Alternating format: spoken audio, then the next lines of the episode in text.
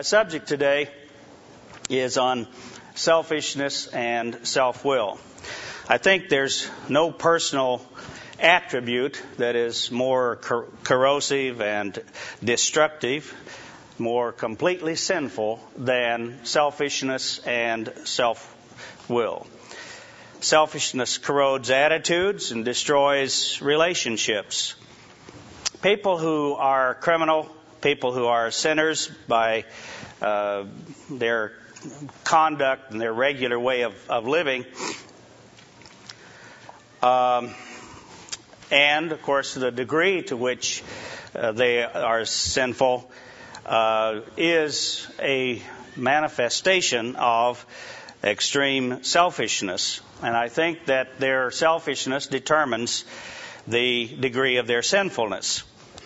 I recently was listening to a uh, program, I think it was on television on um, the court or History Channel, whatever, uh, some time ago, and the man was interviewing individuals in prison. And um, he was interviewing, in this one case, a man who had been uh, sentenced uh, for having committed a horrible crime, murder of some kind, uh, while under the influence of crack or crank. And uh, he, um, the, the uh, uh, reporter was interviewing him and asking him uh, questions about himself and and uh, what uh, what his life was like and why he did what he did and what he thought about it and so on. And it was very plain that this man had no interest whatsoever in life other than to imbibe something that would make him feel good or to uh, help him to just go into oblivion. He had no interest in changing. He had no interest whatsoever in being productive and and uh, a, uh, a part of what he would probably term straight society. Selfish people and self-willed people are blind. They cannot see themselves. They won't listen to correction and they will not change until, that is, God deals with them rather forcefully and harshly, perhaps. Selfish people may be very religious, and their blindness and the consequences of their selfishness are as corrosive and as destructive as the non religious. It just affects society and other people in a different way.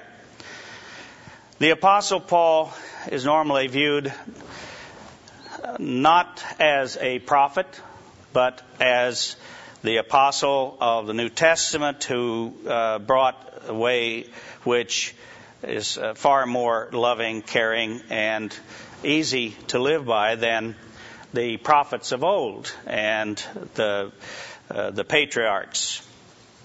But the apostle Paul said in 2 Timothy chapter 3, beginning in verse 1, and uh, I think this has to be viewed as a prophecy uh, because it is prophetic or was prophetic and uh, is definitely being fulfilled in our day. It probably was fulfilled even in uh, the days subsequent to Paul's writing.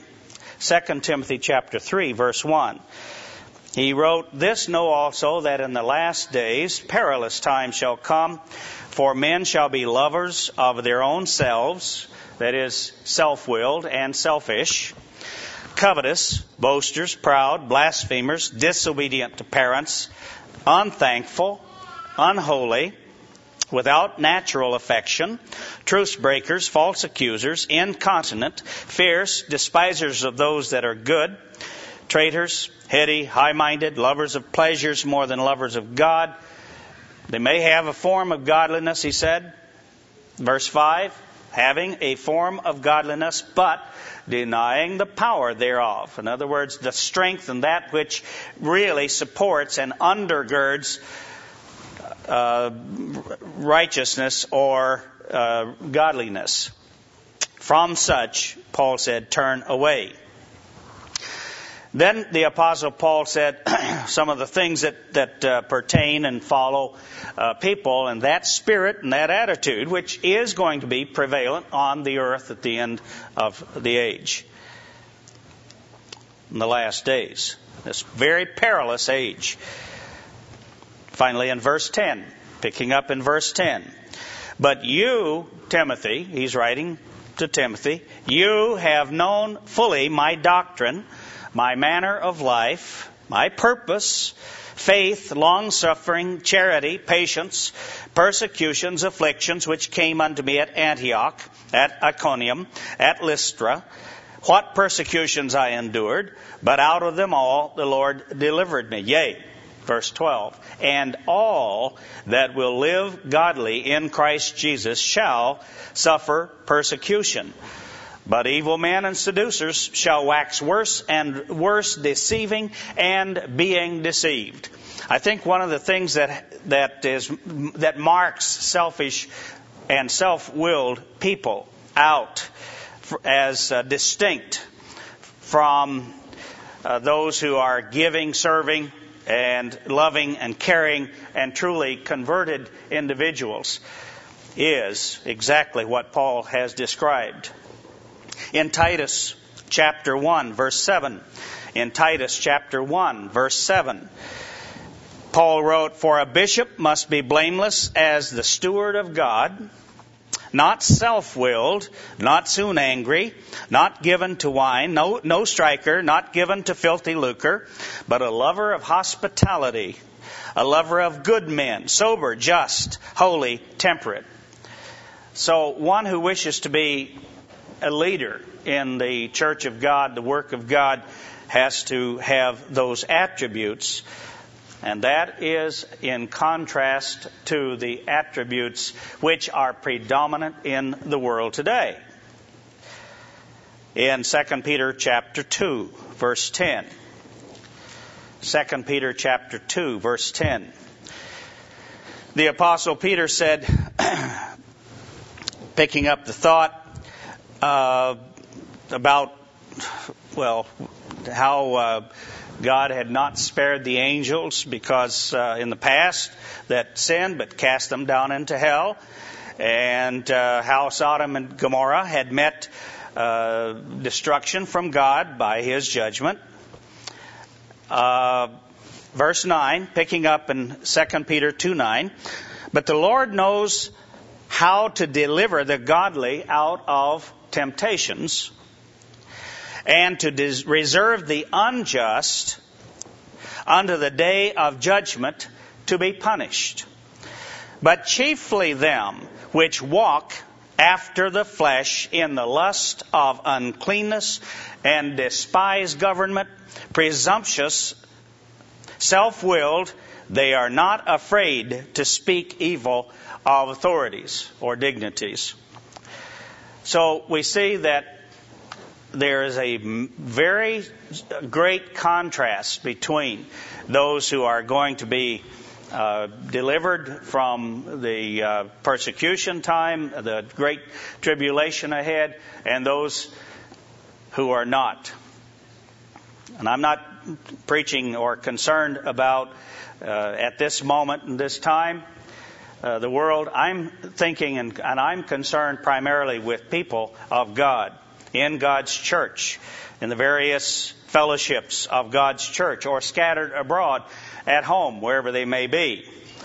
Because many of the manifestations in the church of God today are a manifestation of selfishness and or self-willedness. Individuals who simply cannot or will not submit and will not respect those in authority. Past, present, and probably in the future. The apostle Paul wrote in Romans chapter 7 verse 7, I would not have known sin except the law had shown it to me. Romans chapter 7 verse 7. And he asked the question, is the law sin? God forbid. No, I had not known sin but by the law, for I had not known lust except the law had said, You shall not covet. Now, there are a lot of people who, in, in God's church, I should say, historically in the past, uh, who have forsaken God's way because they have decided that the way of God's law was too much of a religion, uh, of uh, a yardstick religion. And I have heard this comment even, unfortunately, uh, in recent times. And uh, it, it, it applies specifically to instances and situations where we, uh, we have been required of necessity to establish rules, to establish some uh, guidelines and some rules and some regulations. This pertains especially and particularly to our group functions for young people and uh, our teenagers. The idea is that if you tell me how to dress or you tell me how I am to deport myself at a church function, this is a yardstick religion. And I'm here to tell you that if that's how individuals wish to judge and to determine the religion of God, then they're going to have to say, I don't accept the way of God and that yardstick which He gave us in Exodus 20. That is the Ten Commandments. Because that is a yardstick. That is a measure by which we live. We deport ourselves and we re- relate one to another. Now, there's a different point of view in King David, who was a man after God's own heart. Psalm 119 is filled with David's attitude. It's, it exemplifies David's spirit and his heart and how he viewed God's law and God's way. He said in Psalm 119, verse 105, the, Thy word is a lamp unto my feet and a light unto my path. Now, John, uh, James uh, Jamieson, Fausset, and Brown commentary has an interesting, uh, you know, Jamieson, Fausset, and Brown. I, I, looked up in, in their commentary and uh, found very, I was very unsatisfied when I looked for their commentary, uh, at their commentary on uh, the Ten Commandments. You know, they have a problem because if if they really uh, comment upon the Ten Commandments and how these are spiritually applied, then they run into a conflict with their their teaching, their their decisions, and their their statements on how that law applies in the New Testament era. As a matter of fact, I won't bore you with it, but one of the comments made uh, said how how spiritual the Ten Commandments are, how wonderful they were, but and then, since man could never keep them, therefore, we have a new standard in the New Testament. My words, my, I'm paraphrasing what they're saying. And of course, that's the common attitude. The Word of God not only informs us of His will, and that is, of course, the law, but as a light on a path in darkness, it shows us how to follow the right and avoid the wrong. The allusion is to the lamps and torches carried at night before an eastern caravan from Jamieson, Fausset, and Brown, one of their comments on Psalm 119, verse 105. Now, the idea there is that the psalmist is demonstrating the need for a light to go before because certainly that light, torches carried before a caravan, are not showing the each individual in that caravan or uh, each camel or each jackass exactly where to step. It shows it the path and then they follow on that path according to where the light goes. You know, when I was a little boy, I, I my father loved to to hunt, and uh, he loved to hunt at night. And I have gone hunting with my father when it was dark. I mean, the darkest nights of uh, of the year when there is no moon, only starlight. And uh, my father would carry a light, usually a flashlight or a lantern. Uh, many, many, many times we would be walking and um, he would turn out the light and he'd say, "Okay, let's stand here until our our eyes become adjusted to the darkness, and you'll be surprised how much you can see." And I learned how to to walk, travel uh, in uh, total darkness uh, with only the stars uh, very, very well, and uh, except I, I, had to learn one very important lesson. that was not to follow him too closely. Because you, you probably know that as you pass limbs in a, in a forest, those limbs bend and then if you're right behind the party and that limb comes free, it slaps you right across the face. It really gets your attention and it'll tell you that you're on the right path. That's exactly the way that your predecessor has gone. But uh, it also informs you that uh, you may be following a little too closely.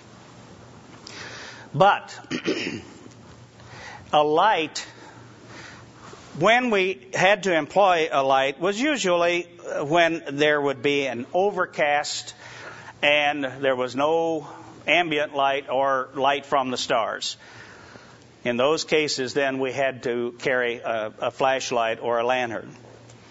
And uh, in th- those instances, uh, the light was shined out ahead because you want it projecting away from you and in front of you so that you can see where you're going rather than down at your feet where you're stepping. And uh, that's the way we would travel. I remember one night my father and I were hunting and uh,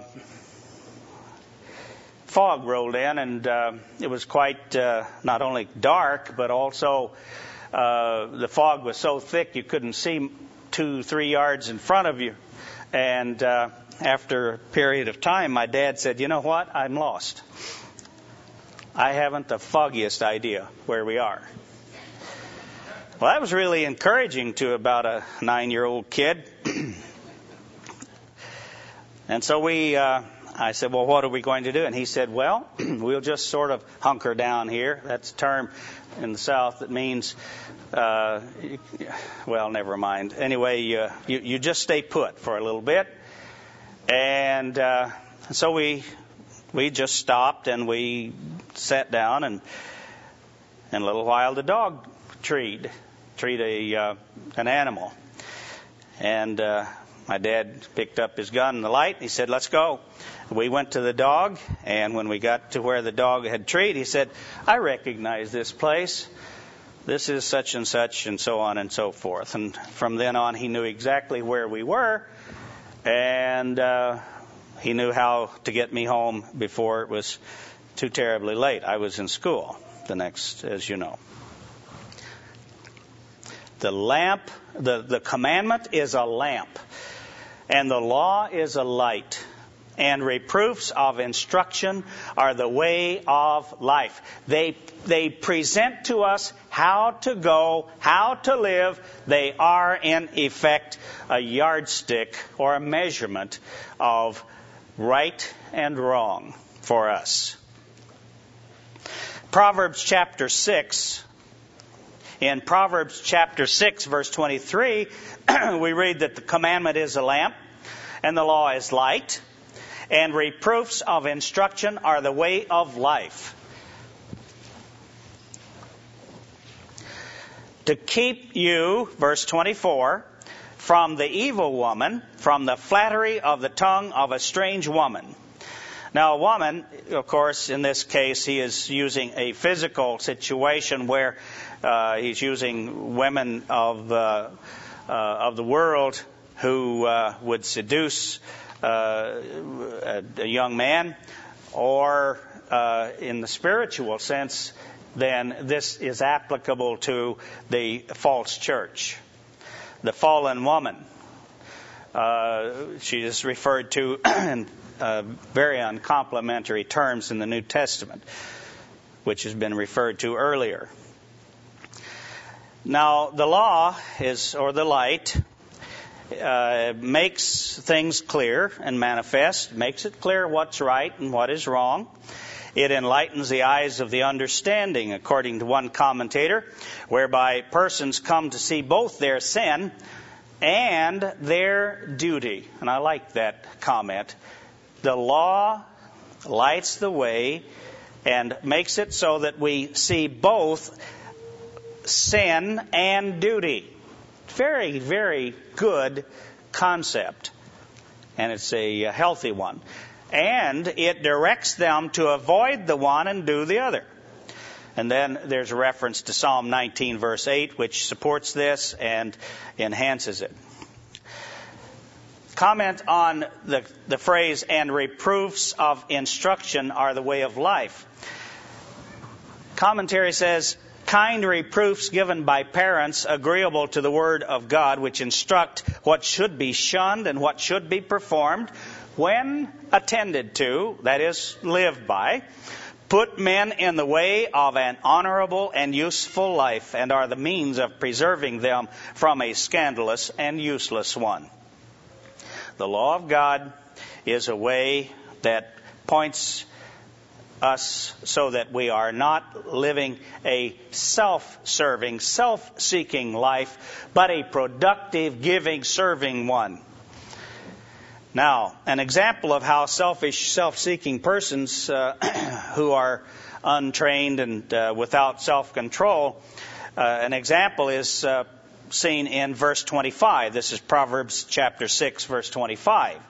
He said, 25 and following verses. Lust not after her beauty in your heart, neither let her take you with her eyelids. For by means of a whorish woman, a man is brought to a piece of bread, and the adulteress will hunt for the precious life. And I take it by this that uh, that he is saying that it will break a man financially, and also that the adulteress looks for the man who has finances. I mean, that's her objective to, to look for a man who has money, look for a man who has property, and take advantage of that which he has. Can a man take fire in his bosom and his clothes not be burned? Can one go upon hot coals and his feet not be burned? So, or in like way or manner, so he that goes into his neighbor's wife, and whosoever touches her, shall not be innocent. Men do not despise a thief if he steal to satisfy his soul when he is hungry. But if he is found, he shall restore sevenfold, even so. Even though he was hungry, if he is found, if he is caught, he shall restore sevenfold in the old, under the Old Testament law. He shall give all the substance of his house, if need be. I take it. Verse 32. But whoso commits adultery with a woman lacks understanding. He that does it destroys his own soul, or his heart, I think, as the Hebrew really is. A wound and dishonor shall he get, and his reproach shall not be wiped away. For jealousy is the rage of man. Therefore, he will not spare in the day of vengeance. he will not accept ransom. He will not rest content, though given though given many gifts and repayment. Narcissism is a term that is used to uh, signify an individual who believes himself above the law. Basically, the idea of, of a, a narcissism or a narcissist is one, one who, who says yes to other people this is the standard and this is what they should do and they should be held to that and put in prison if they don't. But a narcissist believes himself above that to be the exception to the rule held uh, to others or to which others are held. A narcissist is a very selfish person, and he deludes himself that he has special needs and special rights, and he conducts himself and deports himself accordingly. But, on the other hand, wisdom from a loving father says, Proverbs chapter 7, Proverbs 7 1, my son, keep my words and lay up my commandments with you. Keep my commandments and live, and my law as the apple of your eye. Bind them upon your fingers, write them upon the table of your heart. Say unto wisdom, You are my sister, and call understanding your kinswoman. That they may keep you from the strange woman, from the stranger which flatters with her words because she will appeal, I, my words, my comments, she will appeal to the selfishness of the foolish. Now, let's take a look at the Ten Commandments a moment and uh, let's review them. Uh, the first commandment, you shall have no other gods before me. Uh, why would anyone view that as an impossible and unattainable yardstick? I'd like to know. Is it because they w- wish to worship God in truth and uh, from a sincere heart? Or is it because they wish to be free and to be permitted to live as they please? Second commandment, verse 4. You shall not make unto you any graven image or any likeness of anything that is in heaven above, or that is in the earth beneath, or that is in the water under the earth. You shall not bow down yourself to them, nor serve them. For I, eh, the eternal, your God, am a jealous God. That is, I have a standard. I I live by and I believe in a standard visiting the iniquity of the fathers upon the children unto the third and fourth generation of them that hate me. Now, James, uh, Jamieson, Fausset, and Brown's comment on this under the third generation of them that hate me is this. As, quote, as all idolaters must be thought to do whatsoever love and affection they may pretend to God, by worshiping idols before him, besides him, along with him, or him in them. That is, they are pretending, they are, they are pretending that they are worshiping God through the means of idols. The third and fourth generation are mentioned because sometimes parents lived to see these and so with their eyes, they should behold the punishment inflicted upon their posterity for their sins, which must be distressing to them.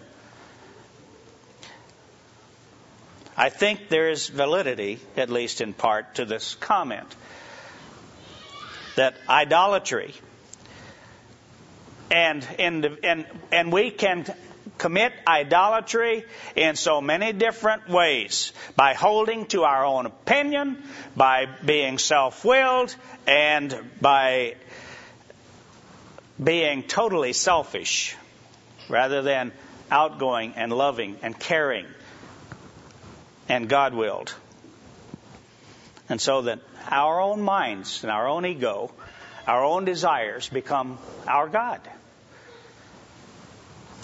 and showing mercy unto the thousands of them that love me and keep my commandments. What man or woman does not feel jealous for his or her mate?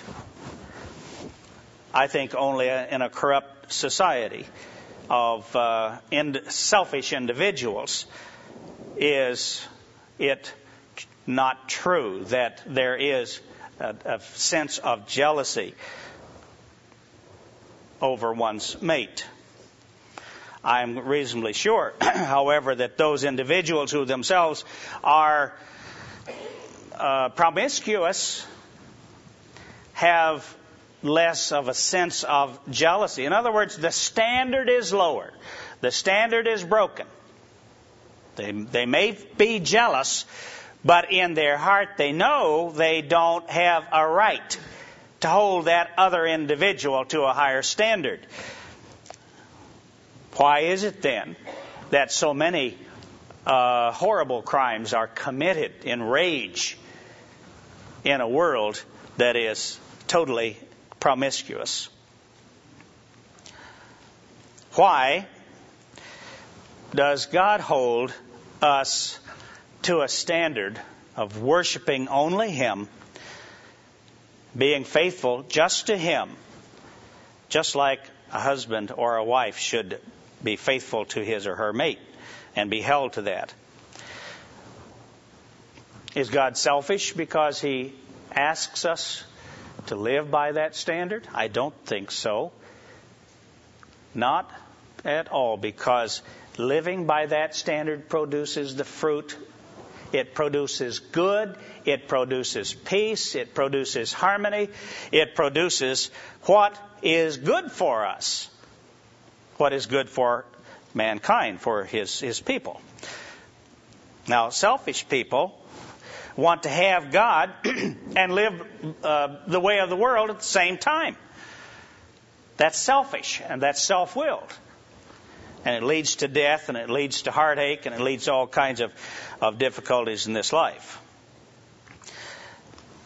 The Ten Commandments are or represent the character, the nature, the standard of God. And I believe that we are committed to that standard. If people in the world wish to call it a yardstick and they wish to say that by our measuring our personal conduct and the conduct of our young people in activities that are sponsored by the church, that are conducted at our feasts and so on, then so be it. Let the world think what they want to. But with us, this is the way we're going to walk and this is the way we're going to live according to the standards, principles which are established by the law of God. We're to remember certain things. The Sabbath day is an example of that. We're to honor our father and our mother, that our days may be long upon the land which the Lord has given us. You know, when I was a child, I may have mentioned this before, I don't know, I don't think so. I was uh, maybe four years old, or five perhaps. I had no younger brothers and sisters. My brothers and sisters were all older than I. And uh, so I, I really felt deprived. I mean, why couldn't dad and mom have another little brother for me? So I could oppress and pick on him, you see, like I, I felt I was. Well, uh, my uncle and aunt, who lived on the next farm down from us, had a baby boy. They had four daughters, mind you. And finally, they got a boy. My grandmother was ill at the time, and uh, she had TB, and she was dying. And my mother and my aunt were caring for her in their home. and this little boy uh, came along. So I became babysitter during the convalescence of my grandmother for this little uh, cousin of mine. And you know, I developed a tremendous fondness for him. He was that little brother that I didn't have. And so for years, he was my little brother. Um, he was pampered and he was petted. He was uh, given virtually everything that he wanted. Uh, he was not disciplined, and uh, it just would grind my teeth when I would listen to the exchange or interchange between him and his mother. Until one day I was playing with him, and uh, it was one Sunday afternoon at his home, and his mother came out and she said, told him to do something, and uh, he stood up and cursed her to her face. and I mean, it was awful. I was shocked. I'd heard a lot, but that that really, really uh, upset me. So she turned and walked away. She didn't correct him. And I said to him, uh, his name, I said, don't ever do that again. Don't ever speak like that to your mother. Because there is a law that says you are not to curse your father and your mother. And if you do, you're going to pay a certain price. I had read it. I had just read it in the scripture not very long before.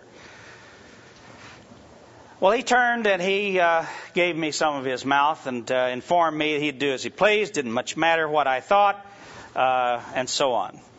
And from that day on, our relationship deteriorated to the point where eventually I, I would not go to his house. I graduated from school, went away to college, eventually came back, and uh, I was uh, pastoring churches in Memphis and Little Rock, Arkansas, and he, by that time, was grown and uh, was in college. Uh, it was during uh, the time when uh, the Vietnam War was uh, heating up, and the he he was given a notice uh, by the draft board to come and uh, take his physical, and so he went in for his physical, and uh, he came back, and he was a changed man. You see, the doctors had found that he had a congen- congenital disease that was fatal. Uh, at that time, at least, was viewed as fatal. That he would probably not live past 25 or 26 years of age. Well, I was, I was very sorry when I heard. But I was pastoring, and uh, one day I, I visited this man. He he was an ex-convict, had served uh, a number of years for uh, manslaughter. He'd, he'd killed his sweetheart uh, while he was drunk, and uh, he had served, uh, I think, seven, eight years, and whatever uh, his term was, and um, he'd begun to listen to the broadcast and requested a visit. So I, I visited him a couple of three times, and uh, was on the verge of inviting him to church, and uh, finally, I think it was on a uh, Thursday, Wednesday or Thursday, I invited him to church. He didn't come. The next Sabbath, he didn't come. And he lived right there in town, so I, I thought, well, wonder what the problem, wonder what happened. My wife and I went uh, away on trip.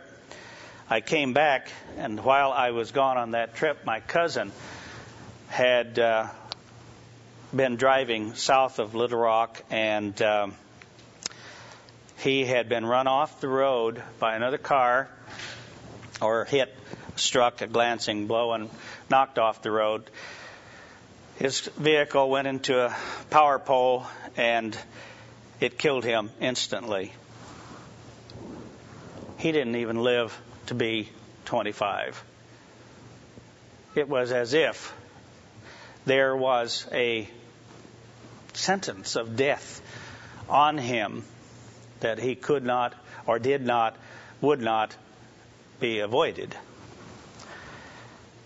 And I was more grieved and shocked when I learned that the party who was driving the other car was the man I had invited to church a couple weeks earlier. Weird. Unbelievable unbelievable how things seem to come together and how sometimes, uh, in spite of, of God and His mercy, uh, it's, it's as if God says enough in order to prove or to establish or to, to teach a lesson. Now, I was very young and I was very, very hurt over the loss of my cousin. But when I heard the whole story, I was at least comforted to know that he will come up in the resurrection and he will learn, he will know that God's, God's standard is not to be trifled with and to be self willed and stubborn and not respond brings with it a certain price. Now, Jesus said in Matthew chapter 5, verse 17, Don't think that I am come to destroy the law or the prophets. I am not come to destroy, but to fulfill. Now, there are a lot of people who will tell you that that, that means that he didn't come to, to uh, destroy, but to do away with. Nailed to the cross, etc. I mean, uh, it, I'm amazed, honestly. I, I am amazed at the games that people will play uh, with their own future, with, with life itself, in an effort to maintain themselves in their own will.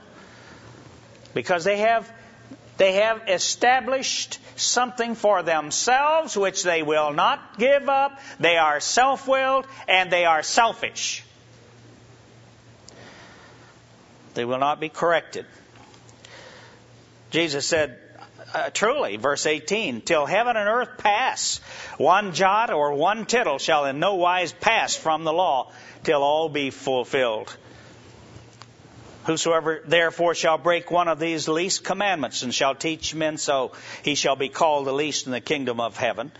But whosoever shall do and teach them, the same shall be called great in the kingdom of heaven. Now, you know, we're, we're all teachers of, of if we have a family. My father and my mother were, were teachers. They taught us, eight of us, how to live. They taught us standards. They, they taught us rules and, and uh, if you please, uh, a yardstick by which our lives were to be governed. Jesus continued in verse 20, But I say unto you, that except your righteousness shall exceed the righteousness of the scribes and Pharisees, you shall in no case enter into the kingdom of heaven.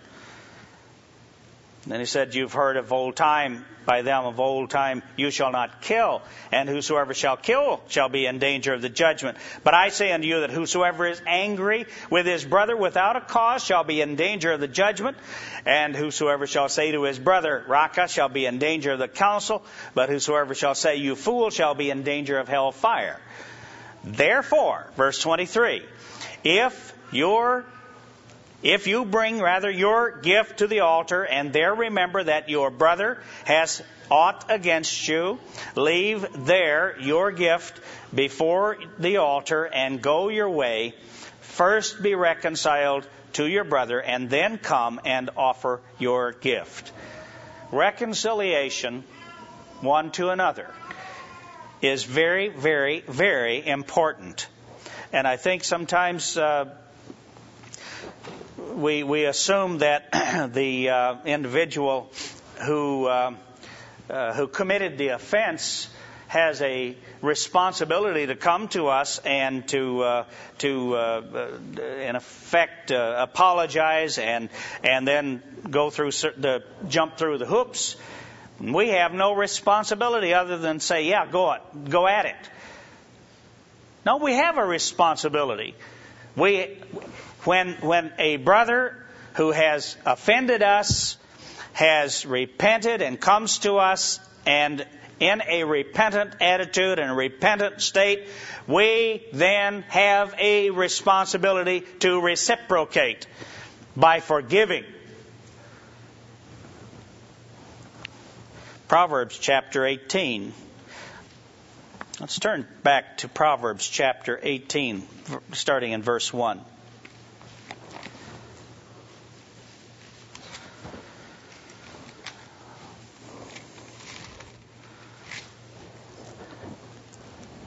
Through desire, a man having separated himself seeks and intermeddles with all wisdom.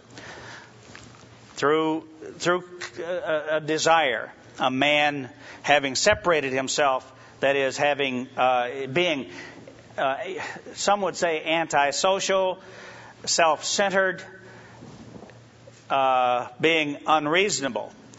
Commentary.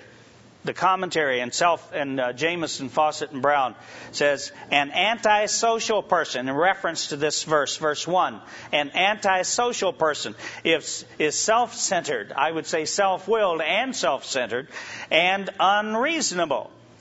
He cannot be reached. This verse does not describe someone who is merely unfriendly or unsociable, but one who is an enemy of society. Its message is a warning against being a schismatic. The Mishnah uses this passage to teach the necessity of not separating from the community because people have responsibilities as social beings. The first line of the verse is difficult and complicated by a textual problem. Instead of reading, the one who separates himself seeks his own desires uh, or selfish ends, one translator reads, uh, translates it, seeks his own occasion or his own pretext. Actually, I take it what he is, is pointing out here is that an individual who becomes exclusive or who wishes to exclude others, either way, is an individual who who has a personal problem inside and uses that or a some, this external thing as a pretext for not forgiving, for not responding, for not being a uh, willing to uh, uh, bring back the, uh, the the offender. Verse two: A fool prefers to give his opinion rather than acquire wisdom. now that's an interesting thought to follow on the, first verse. A fool prefers to give his own his opinion rather than acquire wisdom. One uh, commentary commentator says he has a closed mind and an open mouth.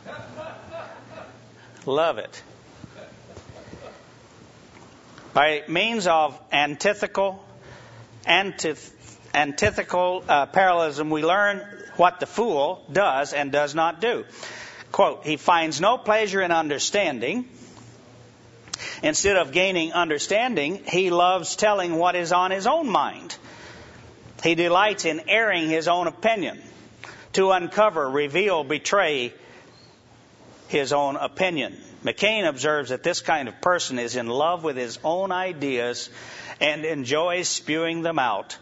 This is the kind of person who would ask questions to show how clever he is rather than for the purpose of learning. Proverbs, uh, aren't they beautiful lessons? Aren't they beautiful uh, for us? Because they, they help us to see ourselves as we probably are seen by God. Philippians chapter 1.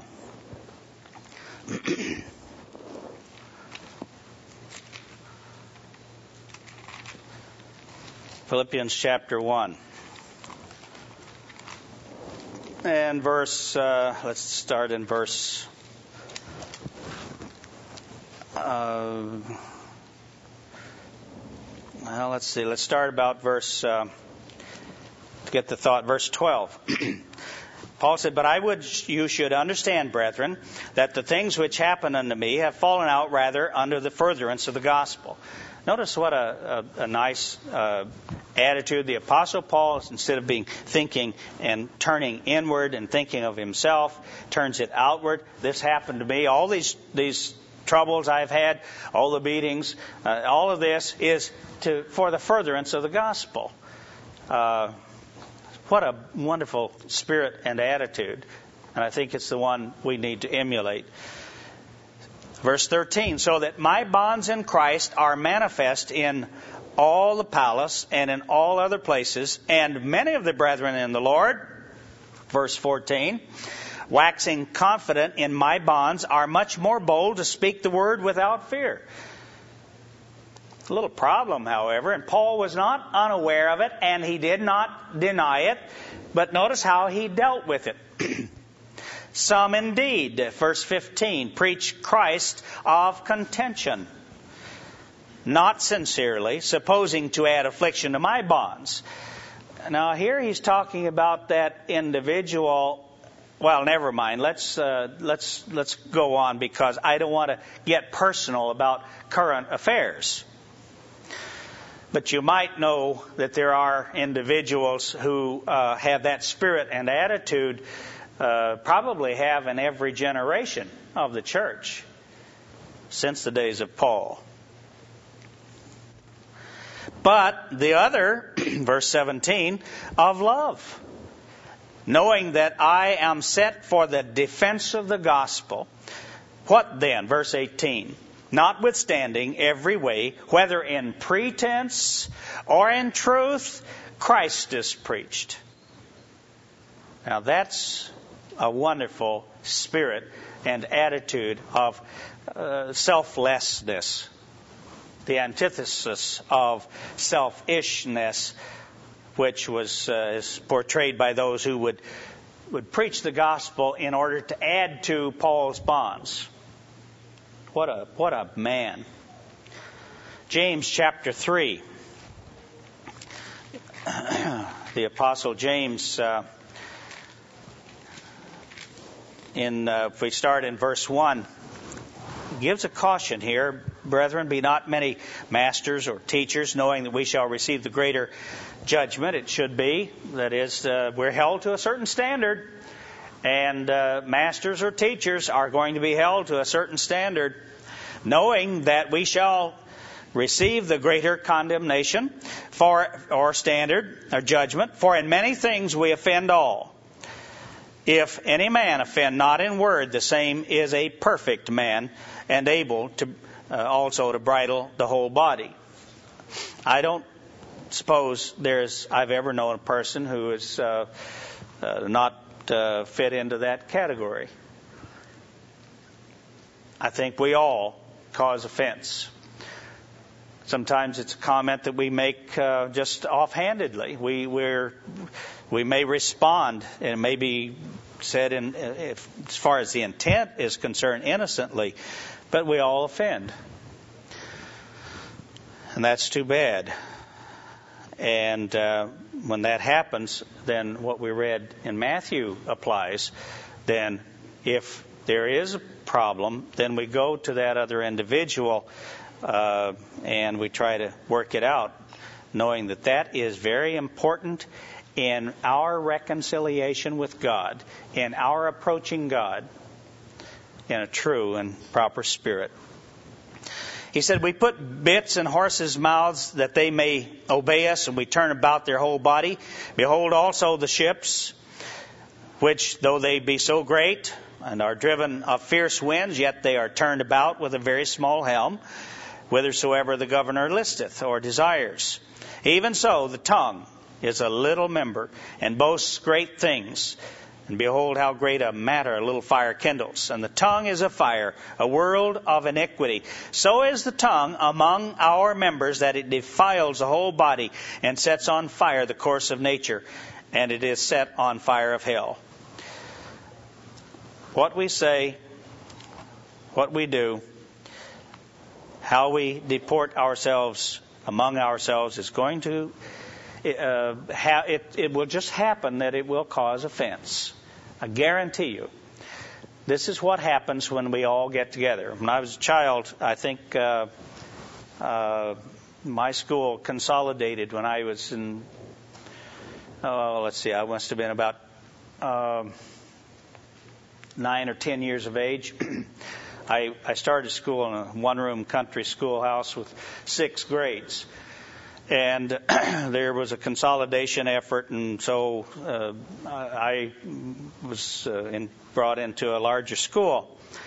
I remember so well um, the teacher and the, what I guess you'd call orientation. You know, when those of us who brought in uh, from the outlying schools, the little one-room country schools, when we were all together, she taught us a little song and uh, the idea was to help us to all integrate and come together and get to know each other. You probably all have sung it or heard it too. When we all, when the more we get together, together, together, the more we get together, the happier are we. For your friends are my friends, and my friends are your friends. The more we get together, the happier are we. Didn't happen. It didn't happen. There were more fights on the school ground that first year because we got together. And there was hostility and, and opposition from what we call the town boys, the town kids, and those of us who were from these outlying uh, country schools. Uh, it took us uh, at least one full term uh, in in order to sort out who was on top and who was in the middle and who was on the bottom. You know, the pecking order. And I'm not sure we got it all resolved because it was still, some of that was still going on uh, my senior year. At least on my part it was.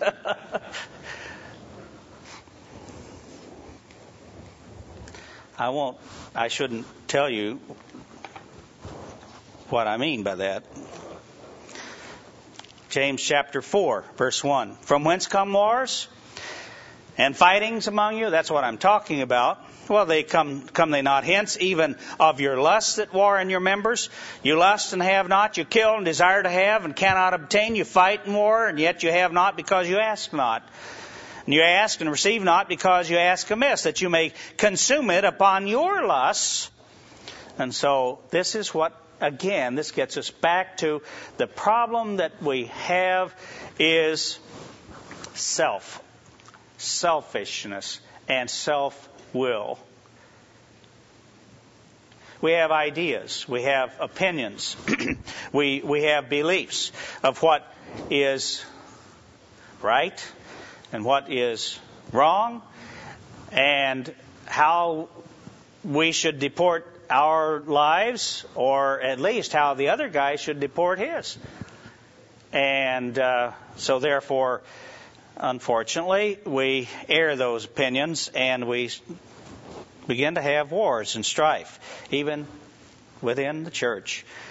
Now, I think if we look at history, we'll see that those little wars that began in little congregations and this congregation in this area against that congregation in another area, and then different countries and so on, ultimately came to some uh, horrible, grinding uh, inter-church combat and warfare and persecution.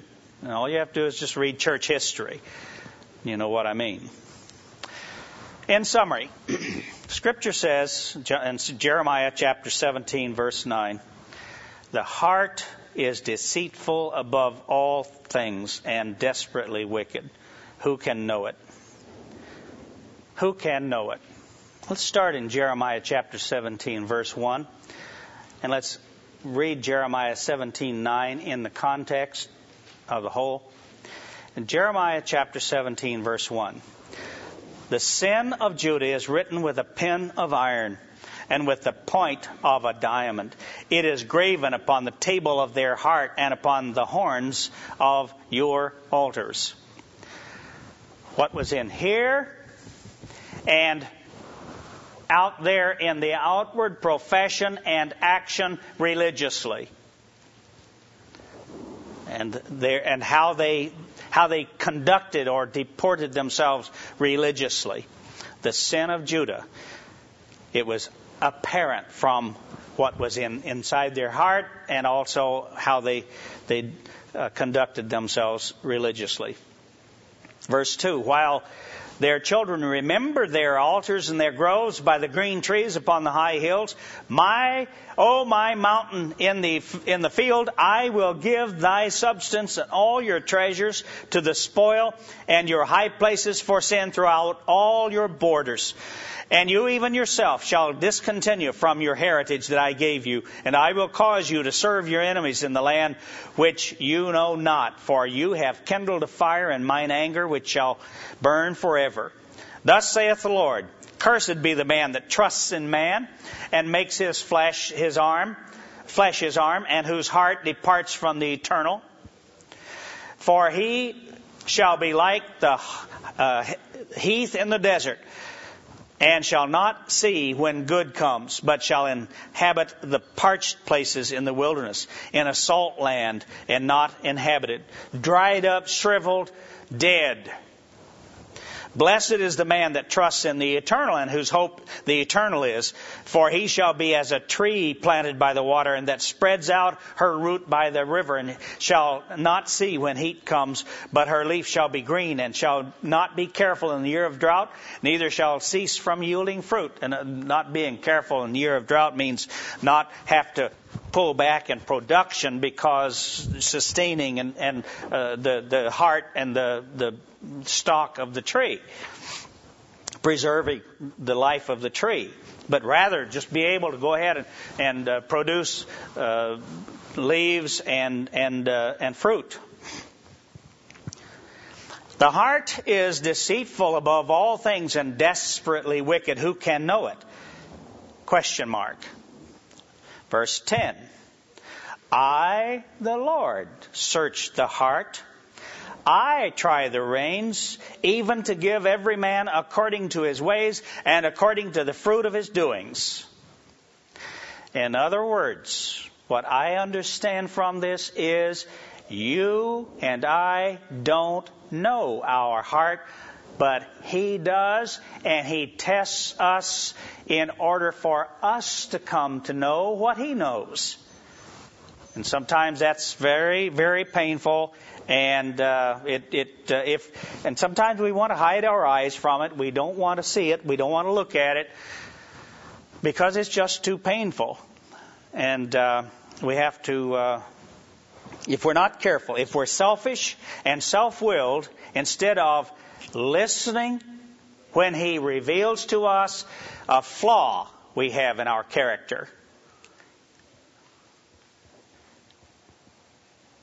If we won't listen, then it continues and he has to show us again and again.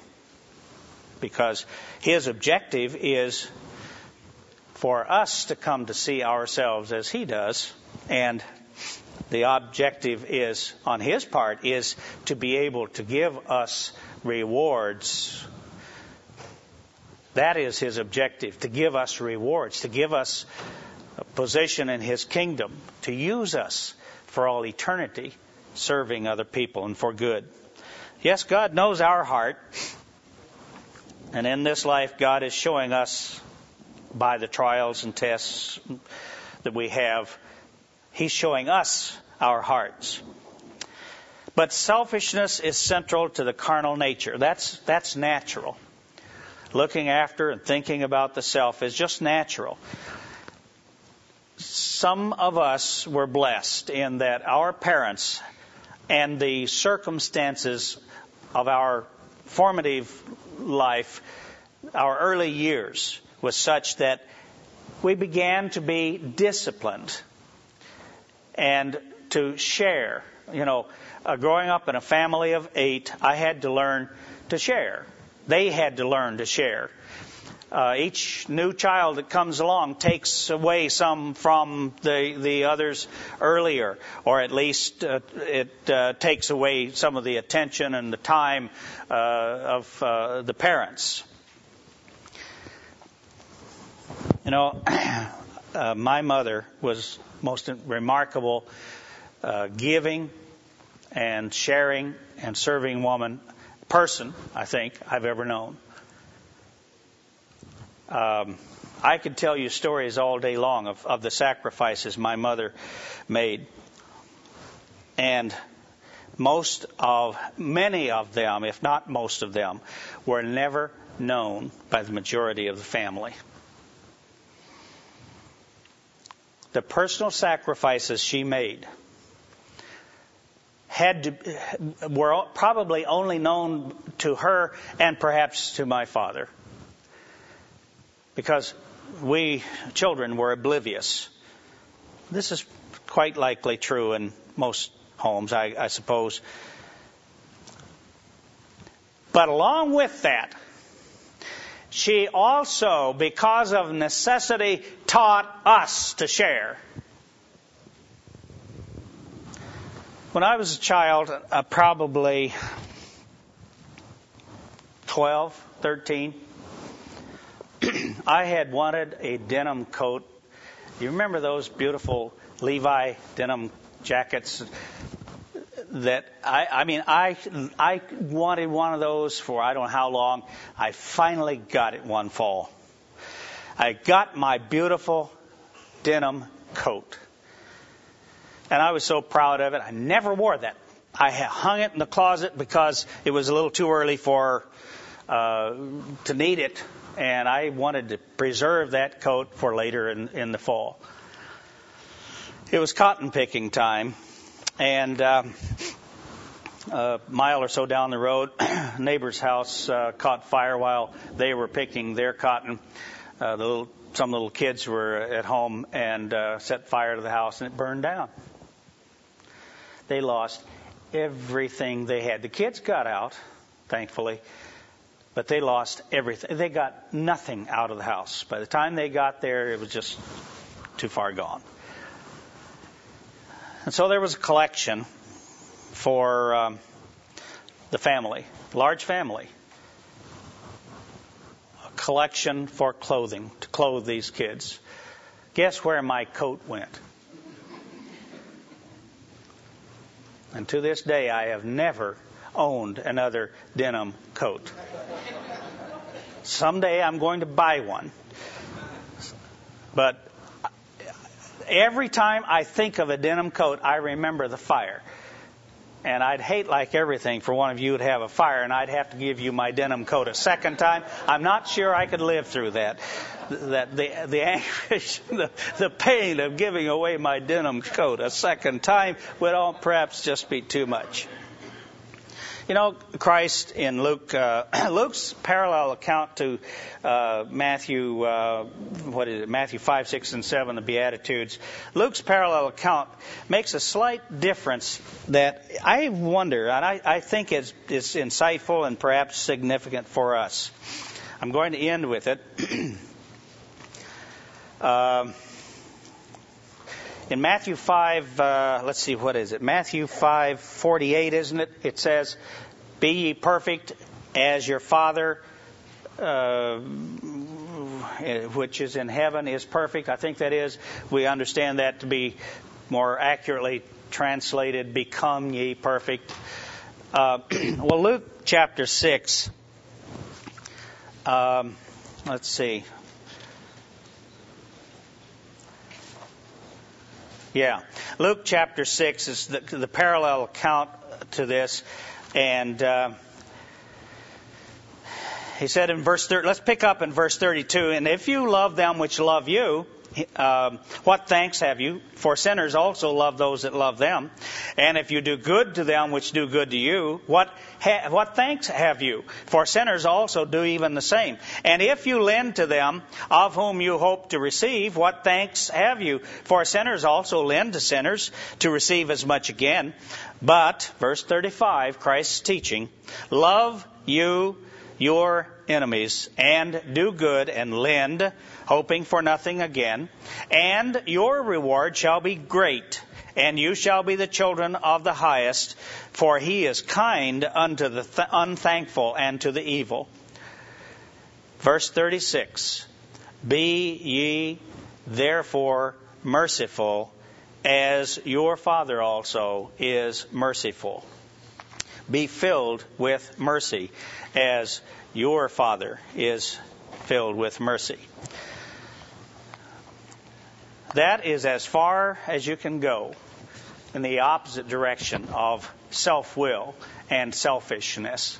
The whole objective of this life that I, I believe that God is, is uh, what He is doing in, in our lives is to help us to understand what we are, who we are, what, what is inside to show us our heart and then to help us to grow and to uh, overcome the natural carnal inclination to look after the self, to be concerned about the self, rather to be giving, loving, and serving and outgoing. In the International Standard Bible Encyclopedia, the um, little article on self will, I will close with. Found once in the Old Testament, the word self will, it's, uh, it's Genesis 49 6. Uh, it pertains to um, what was done by two of the sons of Jacob. And of course, there were certain consequences that flowed from that when Jacob uh, was inspired by God to proclaim what would be their inheritance and, and what would come uh, to them down downstream. Um, the idea is found twice in the New Testament in the sense of pleasing oneself, not self-willed, not soon angry, and I think we read that in Titus 1:7. And individuals who are self-willed and tremble not to rail at dignities in Peter, 2 Peter 2:10. In all these texts, then comment in the International Standard Bible Encyclopedia. In all these texts, it stands for a false pride, for obstinacy, for a pertinacious adherence to one's will or wish, especially in opposition to the dictates of wisdom or propriety or the wishes of others. God has called, Christ has called us, God the Father has called us, we are being prepared to become totally selfless and devoted to service and giving to others.